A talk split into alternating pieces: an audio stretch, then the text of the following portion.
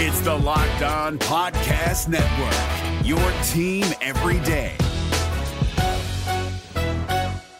We're driven by the search for better, but when it comes to hiring, the best way to search for a candidate isn't to search at all. Don't search, match with Indeed. 93% of employers agree Indeed delivers the highest quality matches compared to other job sites, according to a recent Indeed survey. And listeners of this show will get a $75 sponsored job credit to get your jobs more visibility at Indeed.com slash podcast. Just go to Indeed.com slash podcast right now and support our show by saying you heard about Indeed on this podcast. Indeed.com slash podcast. Terms and conditions apply. Need to hire? You need Indeed. Postcast, part of Locked On Atlanta on the Locked On Podcast Network. Your team every day.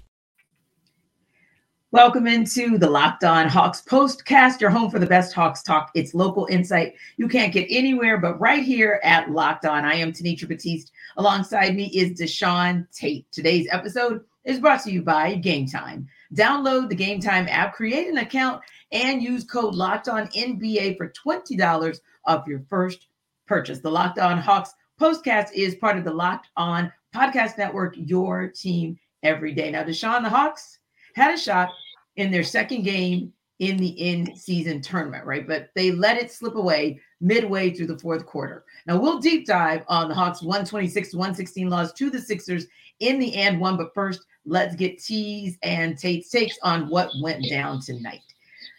Deshaun, what's your top takeaway from this Hawks Sixers game? Uh, outside of the fact, Tanisha, let me ask you this just to start things off. When is the last time that you had, and I'm asking for a reason. Okay. When is the last time that you had a sloppy Joe sandwich? it's probably been years, like two or okay. three years. Because you know them sloppy Joe sandwiches be busting. I haven't seen something as sloppy as a sloppy Joe sandwich as I feel like I saw in this game. And it might not necessarily reflect in a ton of turnovers per se, right. but it just felt like it was just really odd and just a discombobulated, very unorthodox type of game. And yes. it kind of happened eh, mostly in spurts throughout yes. the entire game from the from the beginning to the end. So I don't know if I was the only one that's seen that. I digress nonetheless because now I'm having arguments with. Now, that's now nah, that, that has, that's valid. That's bad. Now I'm having arguments with my stomach over here. Um, realistically, though, like honestly, I think that, and, and this is an oddly optimistic view from me, but I think we're kind of seeing the Hawks grow before our eyes in some ways. And I don't mind elaborating a little bit, but I'll be honest with you, even more so the fact that um, I think, you know, when we had this conversation on last week, the question, the elephant in the room was, what is the Hawks' identity? And I'm like, I don't know. And you reminded me how clear it was with the expression on my face that I really don't know. But I feel like I am getting a little bit more of an answer of that, and that this okay. team is going to compete no matter what. Like, and, and then I feel a lot more confident and comfortable with saying that their runs in the second quarter can really be considered a thing going forward. I'm really happy with the contribution from the bench, too. Okay. And I can give you that. Like the bench, I, am always, I've been pleased with them this entire season, at least so far. But for me, I feel like the one area that's still frustrating, and maybe patience is is a virtue that I'll need so that this won't be so frustrating. But it's how does a game that's in hand get out of hand so quickly? Because this was a game where it was just a one point deficit at halftime for the Hawks then the Hawks started the third quarter on a 10 0 run. But then just a little bit later in the quarter, there was a series of bad positions on defense. The Hawks found themselves down by eight, and it was just like, okay, how did that kind of swing happen? How do you come out all guns blazing, go on a 10 0 start? The Sixers take a timeout so that they can gather themselves, and then slowly but surely they build up an eight point lead. And it felt like once they built up to that eight point lead, which was arguably very, very close to 10 points or double digits, that's why I'm saying it just felt like there was never a moment from that eight point lead. There was never a moment where I felt like the Hawks had a chance to come back. Yeah. And that was troubling. And I, I I'm still scratching my head on that one. Like, how did a series of bad defensive plays literally cost you the game? Because that's what happened they never really recovered from that. They would get get it down to seven, even down to five, and then it'd be right back up to eight. And at one point, 14 points in the fourth quarter. And ultimately, they lost by 10. Yeah, I think, you know, and, and by far is not an excuse, but there's this guy, and he calls himself the reigning MVP. And I don't know a single player nor a single team that can really find a way to stop. Like I feel like the only way to stop Joe Embiid is if he decides to um, you know, to stop himself. Yes. Um, forcing him to shoot some much deeper outside shots. It seems like everything that he got on tonight was from like free throw line, elbow ish, mid range. You didn't force him to take some of those terrible shots uh, from outside um, right. and force them into long rebound situations where the Hawks just have to really be quicker th- to the ball uh, and really forcing him to get up and down the floor sometimes. They did a pretty good job in terms of fast break points. We know that uh, mm-hmm. that you know Philly is one of the better teams in getting out and transition and so forth. Uh, the Hawks did a pretty good job on that tonight, even in terms of paint points, where uh, mm-hmm. Philly is very good as well. The Hawks did a good job defending much of that but you really got to force him to get up and down the floor. And when yeah. there are those short windows of opportunity of breaks in between, he's got his hands on his knees and he's huffing and puffing. The Hawks never really put him in that position to force him into those type of frustration situations. Yeah, I would agree. I don't feel like Joel Embiid had to fight for anything he got. I feel like he got his 32 pretty darn easy. And I felt like you know, Tyrese Maxey took a minute to warm up, but when he heated up, that was it was all she wrote. And Tobias Harris, I mean, literally, it was like he was everything he was throwing was just falling in the basket. And I don't know that there was anyone to necessarily stop him. But on the same token, I feel like at some point, like you said, if you've got to take Joel Embiid away, take him away, however you take him away, and force the rest of the team to beat you, but don't let him and their whole team beat you. I think the only person that didn't beat them necessarily was Robert Covington. Right. that's it from the starting lineup. So that's the thing that kind of bothered me as well. I felt like, okay, and we talked about this. Where was where will the Hawks get the defense from for the big men that they can't get a handle on? We talked about Giannis Antetokounmpo being one that they could, because for whatever reason, mm-hmm. Onyeka Okongwu has his number, but couldn't do a darn thing against Joel Embiid. And a lot of it is, I mean, I was driving home and literally listening to the radio broadcast. And the minute I got in the car, what's the first thing I hear? Oh, double out with a foul. I mean, and even though he just same thing from last game, just three personals, but his personals are always at the worst possible time. He's always going to be like you know, is always going to make you shake your head.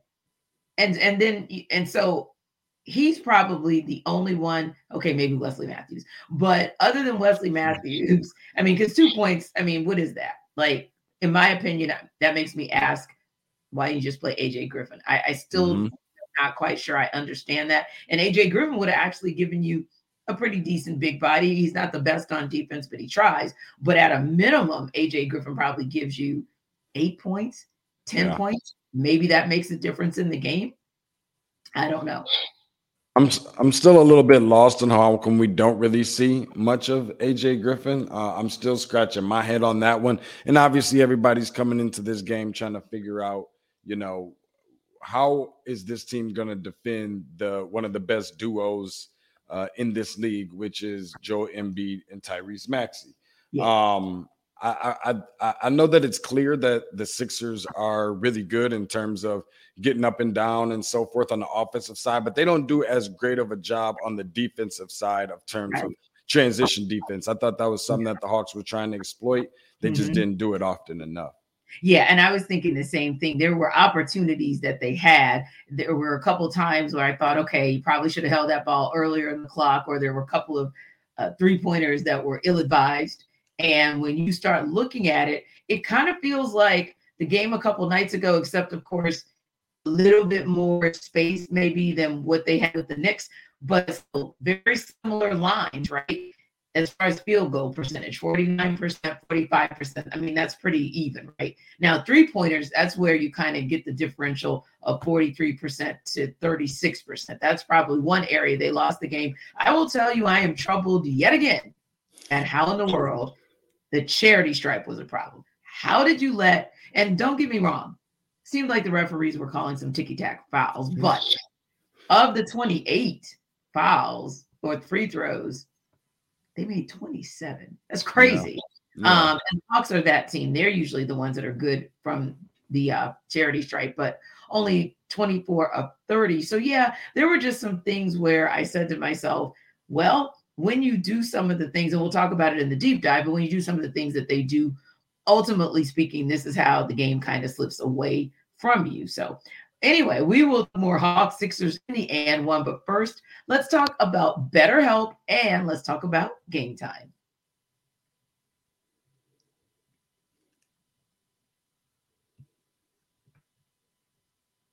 So, BetterHelp is an opportunity for you to, again, take advantage of and take control of your help, your own. So, this time of year, it can be a lot. It's natural to feel some sadness or anxiety because some people have had loss, but adding something new and positive to your life can counteract some of those feelings. So therapy can be a bright spot amid all of the stress and change, something to look forward to to make you feel grounded and to give you the tools to manage everything going on. And that is where better help comes in. If you've benefited from therapy, this is your chance to again benefit from therapy if you need it or if you this is the first time for you, it's something that you might want to think about because, hey, it's entirely online. That's the great opportunity here. It's virtual for you, and it's designed to be convenient, flexible, and suited to your schedule. You'll get matched with a licensed therapist, and you can switch therapists at any time for no additional charge. So, again, you can find a bright spot this season, and it is with BetterHelp. BetterHelp.com slash locked on NBA gets you 10% off your first month. That's BetterHelp, and that's H E L P dot com slash locked on NBA. So, guys, now I want to talk to you a little bit about game time. And I got a good story to tell today because a friend of mine, she wanted Hawks tickets for her dad and her. And unfortunately, I couldn't get them as a Hawks employee. Sometimes you win them, sometimes you lose them. Today, couldn't get them for her. But I told her about Gametime. I told her it was a user friendly app. She could get last minute tickets. There were flash deals. And I kind of looked into the app to give her some insight into how you are able to look at the seats in the venue as if you were right there in the venue. So I also told her, hey, with the game time guarantee, you'll always get the best price if you find tickets in the same section and row for less. You'll get credit at up to 100% and 10% of the difference. So I got her to download the Gametime app. You should too. Create an account and use code Locked On NBA for twenty dollars off your first purchase. Terms do apply. And again, you can create an account and redeem code L O C K E D O N N B A for twenty dollars off. Download Gametime today. Last minute tickets, lowest price guaranteed.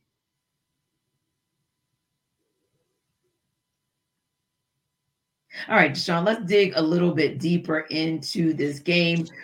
We talked about the third quarter and kind of where we saw some things unravel for the Hawks, but we've got to talk about that fourth quarter as well. The Celtics, uh, Sixers rather, opened the fourth quarter outscoring the Hawks 15 to 8. And that's really where you started seeing this game slip away. Uh, the lead got up to 14 for the Sixers. And we said it before, although the Hawks were able to get it down to five, ultimately speaking, it shot right back up to 14 in a matter of seconds.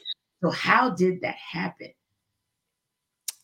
I know at this point of the game, Tenitra, we had already been looking at him being out for a while. I don't yes. think that it helped a lot with one of your better defenders, especially on the perimeter, where seemingly, you know, at first we're just talking about Joe Embiid, right? Hungry, hungry hippo, feed the big man in the middle. Now it becomes a work yourself inside out type of game, not outside mm-hmm. in, but inside out. Yes, um, yes. When you do that, that is the formula of success, you know, and and that is a recipe for success, right? So when you have that, all of a sudden now they're hitting outside shots. Mm-hmm. I did send you a text message during the game. And I Right. told you that I love the idea of what I saw from DeAndre Hunter because there are those instances where I just feel like, regardless of the inconsistencies or whatever the case may be, I just don't get enough fire lit up under his butt Yeah. sometimes. And I think that he had every reason to feel the way that he did. Oh, yeah, He yeah. slid over in more than enough time to be able to draw the contact on a charge from Joe Embiid. He Yeah. falls to the floor. While he's on the floor, Joe Embiid gets the rebound and trying to put up a shot and so forth and falls Yeah, over that's him.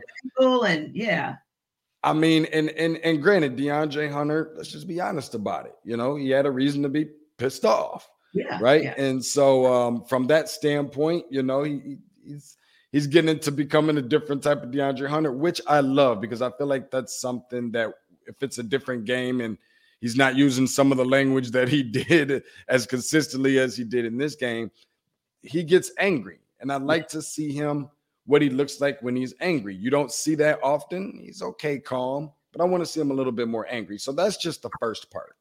Um, Okay, let's just hear that because Uh-huh.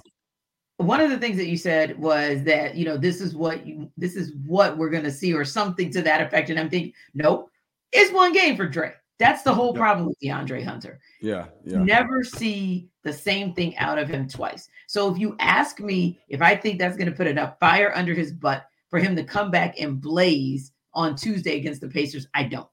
Now, if I'm And- wrong, I'm wrong. But that's the problem. Like, yeah, it's great to see fire, but it's also great to see maturity and understand the situation and understand that you're one of the few guys who, if you play perimeter defense, you give the, the Sixers a chance. You uh, Hawks a chance to stop the Sixers. And so I think that's the only caveat for me. I just wanted to say, like, no, I've never seen DeAndre Hunter show fire in back-to-back games such that it will actually matter. So I feel like hindered Bucks more than it'll help Hunter in the long run because I don't think we're going to see this again. But we certainly could have used just a little bit more defense on the perimeter. But I think what it is is that it is an example of what we do need to see, right? Mhm. And I think that that's up to the No, leadership on. I think that's up to the leadership on this team. Yeah. I also think that that's up to uh, Coach Quin to say, "Hey, when he's not playing well or he, when he's not being that person, I need you to be that guy. Do you you want me to Well, take you all the way back to November and remember how fired up you were about that call that you didn't get? I need you to be that person. And because he doesn't get that way very often, that'll be something that sticks with him that he can remember. Now, we none of us know had he been able to still remain playing um, and not kicked out of the game, what he what kind of player he would have come back as. But it would be nice just to say, well, we didn't know because we never had a chance to find out. Now we have that chance to find out. So I think it's just one of those things, you know, where where somebody has to be the one to get him fired up in that way. I just hope that it doesn't have to take bad officiating to get us back to that point again. Yeah, and I mean, I hear what you're saying, but I just think at this point, he is who he is. And there's nobody, there won't be any extrinsic motivation that can make him show what he showed. Like, yeah, he was ticked off in that moment, but I don't see, and I hope I'm wrong. I now this one I want to be dead wrong, but I just don't see the guy fired up. What I want to actually see Quin Snyder do is rotate him out of the starting lineup quicker. Like, even if he starts DeAndre Hunter and if he sees that he's not giving him anything on either side of the court, make the change. That's one good thing I like about Quin Snyder, whereas we didn't see that quickly enough with Nate McMillan. And so, yeah, Quin Snyder, since we're able to see that with you a little bit more often than not, then let's see it at that small forward position because that's kind of your swing position, right? Where you could possibly, and I know I keep saying it, but you could possibly put AJ Griffin in there and see what he can give you. And Saddiq Bey, technically, you can put him in as well. Now, if you want me to talk about somebody getting fired up that's going to stay fired up, yes, that would be Saddiq Bey. Yeah, no, I, I I agree with you on that. And I again, it seems like you know the last couple of weeks we keep beating a dead horse with a dead horse. But this is but this is some optimism for the Hawks, and this is kind of going I'll back to what I was yes. telling you that I think that we are seeing them grow before our eyes. Because one thing that they're showing is that they can compete when yes. Trae Young is not having a typical Trae Young type of game where he's lighting it up and he's somewhere within 30 or 40 points. This is a, a, team that we're seeing still able to compete where I don't even know where the hell DeJounte Murray was tonight. But even then, I still think that things like that is good for this team because it's teaching them that they cannot just rely on one or two guys. We're yeah. seeing Bogi Bogdanovich out there getting at least into the teens almost every night. Mm-hmm. I mean, mm-hmm. we're seeing Saddiq Bey do things. Do, I mean, we don't need to keep on beating that dead horse almost 20 points on tonight, the last game, and so forth. Jalen Johnson. Here's my question, and this is for anybody, any of the listeners and viewers and so forth. Feel free to hit up Tenitra and or me in the DMs or Twitter, X, whatever they're calling it nowadays. How long did you think that it would take before we got to a point where we would be having realistic conversations about Jalen Johnson leading this team in scoring? I mean, all hats off to him. And I'll be the first one yeah. to raise my hand. And I apologize for getting long winded, Tenitra, because I'm definitely about to pass it over to you. But I have to be, I'd be remiss if I'm going to be the person that's always talking about how I'm right about something. I love to be wrong even more, especially when it's a plus for this team. I've ragged on Jalen Johnson in the recent past, in recent history. I, I have said he's nothing more than just a stretch forward jump shooter who doesn't like to get his hands dirty, his nails dirty, and all that kind of stuff. I said he acts too light skinned. I can say that I'm light skinned, Tenitra. So that's just how I personally feel, have felt about him. Kudos and credit to Jalen Johnson for proving me wrong. I love to see it. The dude is balling out of control and one of the best field goal percentage um, yeah. uh, leaders in the NBA right now. Yeah, because he he is that guy. He's efficient. When he takes a shot, it's always pretty much a good shot. Now it may not fall, but it's the it's that basketball IQ that we're looking for that we see. Also, we see that basketball IQ on defense because he's not just going to run amok. And granted, you might look at his numbers and say, okay, you know, 18 points, not a lot, but when you drill into it and you see 7 to 12 shooting, amazingly efficient game. You see 10 rebounds. That's and and there were some things that he did just to keep balls alive, right? And I think that was important as well because he might low key be one of those leaders or emerging leaders where his play actually inspires the team because he's kind of a quiet fire, but he is fire too. So that he would be one of the good takeaways that if they can get that consistency with him and maybe just find a little bit of a second or a third gear when the, in those moments where Trae goes out, because we know he typically is going to go out at the end of the third quarter or the beginning of the fourth quarter. Not coincidental that that's when the Sixers actually took off a 15 to 8 run. But ultimately speaking, that's maybe one of those areas where they can tweak. And maybe what happens is a part of the front court really steps up and does their thing when the backcourt is absent of Trae Young. Now, we're going to talk a little bit about who's got next. But first, wanted to tell you guys and download with you on PrizePicks.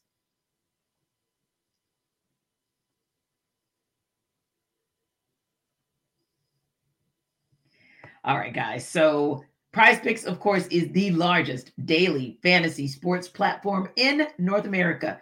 They're the easiest and most exciting way to play DFS. It's just you against the numbers. Instead of battling thousands of other players, including pros and sharks, you pick more than or less than on two to six player stat projections and watch the winnings roll in. Now, PrizePicks can be really fun because you can win up to 25 times the money this basketball season. Just like two or more players, pick more or less on their projected stats, and boom, place your entry. Now, this week on PrizePicks, you might select Steph Curry, but you know he's hobbled a little bit. So, what? He may go for 20 more than 29 points against Nikola Jokic who knows how that might happen? Kevin Durant is out there balling again. So he might be a guy that you want to go against. And they talked about our own Trae Young and whether or not you want to bet that he'll have more than 10 assists in the game. Well, guess what? Tonight he had 13. You're likely to see that once again in the game Tuesday against the Pacers. So here's what you should do to check out PrizePicks. Go to their website, prizepicks.com slash locked on NBA. Use code locked on NBA for a first deposit match up to $100. Again, that is prizepicks.com slash L O C K E D O N NBA. Use that code for a first deposit match up to $100 for PrizePicks.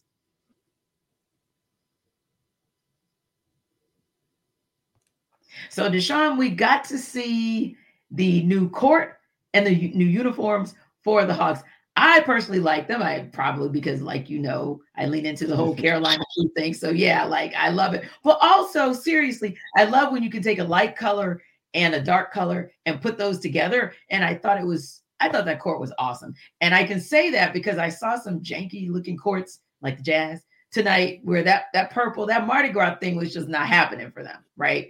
It's still just weird having, you know, the Utah Jazz have our Mardi Gras colors from New Orleans. But yeah, that court, not so much. That Hawks court, that was a good look, and I really like the uniforms too. I like it. Like I, am be, I love it. Like even the the you know the text, the font on the front of the uniform with the all yeah. lowercase letters, and I mean I like it, and I like that Carolina blue that oh, I'm from. call it baby blue. I don't even know if there's really a such thing, but. I like just I kind of like how you said the lighter blue, and then I don't know if that's black or or or like a deep navy blue or whatever it is. Yeah. But I just like that idea. Maybe not as much the entire court, uh, kind of looking like a swimming pool or what have you. Uh, but I think it's good. And it's not only good just because of the coloration, you know, the way that the colors mix well together. Right. But you know, I'm you know, when you typically think Atlanta, and I think we talked about this before, mm-hmm. when you typically think Atlanta, you think the Atlanta colors, you think the red, you think the black, and you think the white and things like that. You know, you see it with mm-hmm. Hawks, you typically you see it with Georgia, UGA, you see it with Falcons and whatnot. I'm okay with going outside of that realm a little bit as long as the, the coloration looks nice. This yeah. was very sleek, it's very neat and I just I, I loved it all across the board. I mean, like I like it a lot. I probably like it probably more than most people. Like I want to go out and buy me. You know what? That oh. gives me an idea. Maybe that could be on my Christmas list uh, for me to be able to get something in that that that that Carolina blue uh, Atlanta or something. Right. Well, I hope I can get my jersey because uh, the Hawks are always good to the media, and they gave everybody personalized jerseys and I didn't have one tonight but I'm hoping that when I get back to the station Monday that it'll be there because I hate to make a phone call but I will make a phone call because they are that fly. Anyway, the Hawks are back at it Tuesday. They got a couple days to kind of reset and figure out how to tweak some things before they get with Tyrese number two. That they have to go up against Tyrese Halliburton and the Pacers come Tuesday. So, what does that matchup look like for them? What's their opportunity there to get a win and make sure they don't have a three game skid and also to get back into the over 500 column in the tournament play? I think that it is essentially the things that are always going to put you in the win column. First of all, keeping the turnovers down, not just getting them down, but keeping them down. They did a good job, pretty good job on tonight. Um, mm-hmm. anytime that yes. you're just barely into the teens or underneath the teens, um, you know, less than the teens, I, I think that that's usually a good number.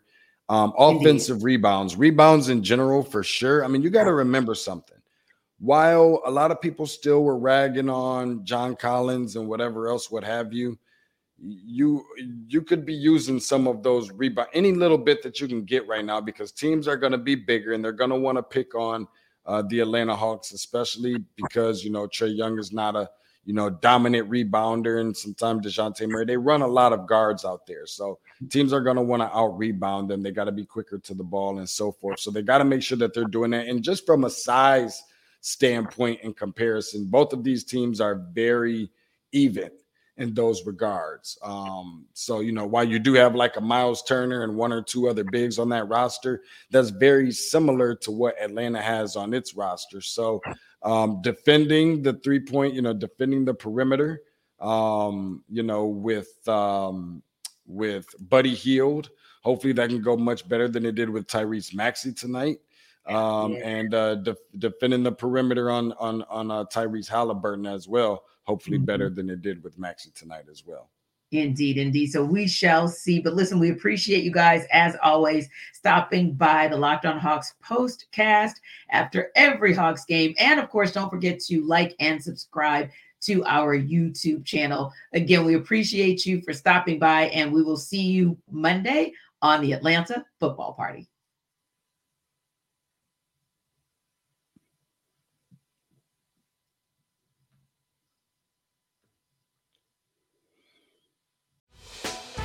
Hey, Prime members, you can listen to this locked on podcast ad free on Amazon Music. Download the Amazon Music app today.